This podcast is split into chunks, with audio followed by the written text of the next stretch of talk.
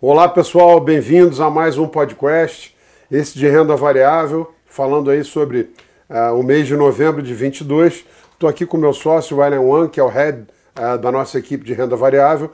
William, é, já temos hoje eleições definidas, cargos, é, é, ministros já nomeados e uma clareza maior do que vai ser esse governo. Foi uma surpresa e, e como é que você está olhando esse cenário?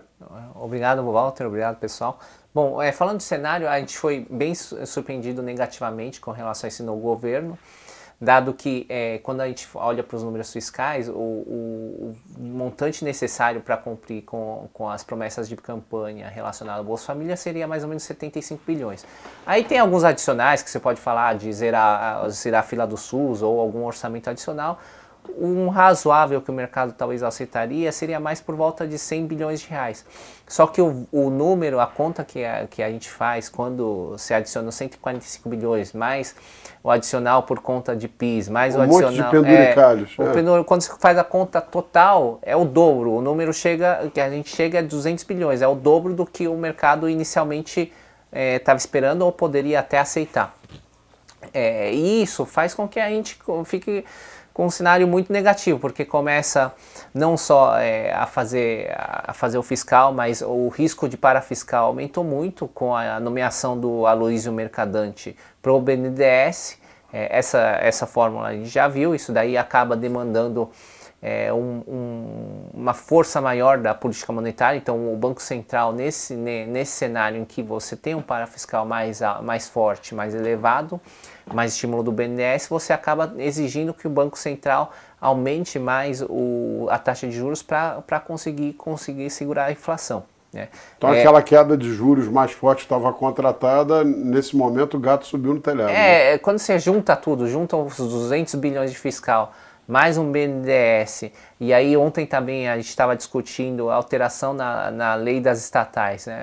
até, até agora falando hoje, especificamente hoje, pode ser que tenha voltado e eles tenham Senado ficou é, mais mas é, são, são, são várias alterações são, é, são várias alterações e todas elas muito juntos e, e isso porque o governo nem começou né? a gente está falando agora de, de um pré-governo né? o, o, Lula acabou de ser é, nomeado mas é, efetivamente o governo não está lá ainda sentado na cadeira executando então é, si um mês já teve toda essa deterioração, né, a gente fica muito preocupado porque pode vir para os próximos quatro anos, né? É, principalmente quando a gente olha essa figura, o, o governo que está se desenhando ele é muito mais parecido com o Lula 2 do que o Lula 1, que foi muito pragmático, realmente foi muito bom para o mercado.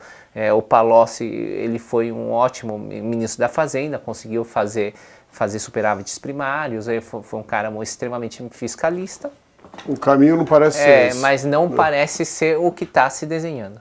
Agora, é, para quem olha renda variável, é, sempre tem que ter uma cabeça de longo prazo. E, e, e, as empresas brasileiras estão em múltiplos extremamente descontados. Imagino que nesse cenário é, tem empresas que, mesmo descontadas, você não está com vontade de investir, porque podem cair mais, mas tem oportunidades muito boas nas carteiras para conseguir dar um belíssimo retorno nos próximos quatro anos, né? O que, que você está fazendo? Quais são as teses que você está apostando? O que, que você acha que chama atenção aí eh, nessa relação de, de risco-retorno que pode trazer muita alegria para o nosso investidor? Bom, acho que hoje a gente faz uma carteira muito mais defensiva, então, falando um pouco das alterações que a gente fez ao longo do tempo, a gente reduziu posição em consumo e varejo. Porque quando a gente olha os dados do quarto trimestre, principalmente Black Friday, a gente, o que a gente já vê é uma fraqueza do consumo. É, seja por, por é, política monetária, monetária contracionista já é, re, realmente impactando o consumo, seja por queda de confiança do consumidor, mas está se desenhando um cenário fraco para consumo. E esse cenário que a gente falou de taxas de juros mais elevadas ou mais elevadas por mais tempo, isso daí também vai acabar impactando as empresas de consumo, seja por, por lado da demanda, seja por lado de despesa financeira. Né? Então a gente tem evitado esses setores de maior crescimento, consumo e varejo, discricionário principalmente, é, e também empresas muito endividadas. é, uma, uma, até uma das posições que a gente reduziu é, ao longo do, do, mês foi Localiza, que foi uma posição que a gente carregou por muito, muito anos, tempo, é, é. por anos. Mas nesse cenário macro atual, a gente acha que ela vai sofrer por conta, é, por conta de despesa financeira e também é, principalmente por conta de maior dificuldade no, no, na venda de automóveis, que são bens duráveis e a gente sabe da correlação que há entre vendas de bens duráveis com todos esses fatores macros que a gente está tá conversando aqui. Então, foi uma das posições que a gente reduziu. É, outra posição que a, a, gente acha que vai, vai navegar muito bem nesse ambiente é açaí, né? porque é, o, com, com todos esses estímulos, a inflação ela deve voltar a, ter, a, a acelerar ou ela não vai se arrefecer. E aí a inflação de alimentos ela, ela acaba sendo diretamente positiva é, na, na, receita da, do, dos supermercados e, e, e, especificamente açaí. Quando, quando a gente olha ao longo do tempo, é, é, a execução dela tem sido super, super boa, é, com, com ganhos de market share, principalmente com relação ao formato de hipermercados, e é, a conversão das lojas extra para a loja açaí também tem sido muito melhor do que, muito melhor do que esperado, com com um aumento de receita e, e, conversão muito mais rápido do que o mercado estava esperando. Então, é, é, uma posição que vai navegar muito bem nesse ambiente. É, outra, algumas outras posições a gente ainda continua com o Sabesp, que é, vai ser privatizado. De privatização, é, tem né? perspectiva né? de privatização. O Tarcísio deve fazer a nomeação de um novo presidente. Esse novo presidente vai ser mu muito importante para conseguir cortar custo e, e, fazer todos os trâmites burocráticos e estudos necessários para que é, haja privatização. A gente acredita que vai acontecer em um ano e meio, dois anos, mas está tudo caminhando para isso. É, a gente continua com a nossa posição de petróleo, então é, a gente está com o call positivo de petróleo desde o começo do ano, é, principalmente por conta da restrição de oferta, seja por conta da guerra, seja por questões de ISD, seja por questões de migração para outras fontes de energia, principalmente renováveis nos países desenvolvidos, o que faz com que as empresas petrolíferas fiquem reticentes de continuar investindo. Né? É, tem, tem, até um conúrio, né? porque você não sabe se o preço o preço lá na frente ele vai continuar alto, porque as empresas, quando olham a curva futura, elas falam, ah, não vou investir nesse preço, e aí a oferta não entra e o preço continua alto. Mas por outro lado, se, se elas não investirem, é, isso daí faz com que o preço continue elevado, né? Então, e você tem também uma uh, aposta grande em empresas de utilities, né? É, utilities a gente continua também no setor que, é, que também é defensivo. Aqui, obviamente, tem um risco de mudança de agenda regulatória, mas a gente acha que é muito baixo, né? Porque é, a gente viu o que aconteceu na Dilma com a MP 579. A gente não acha que deve acontecer qualquer coisa parecida, mas. Deu muito errado, não é, faz sentido repetir, né? É, é, mas acho que o mercado vai. Né, fica um pouco mais reticente até indicarem o ministro e entender qual que é a agenda dele.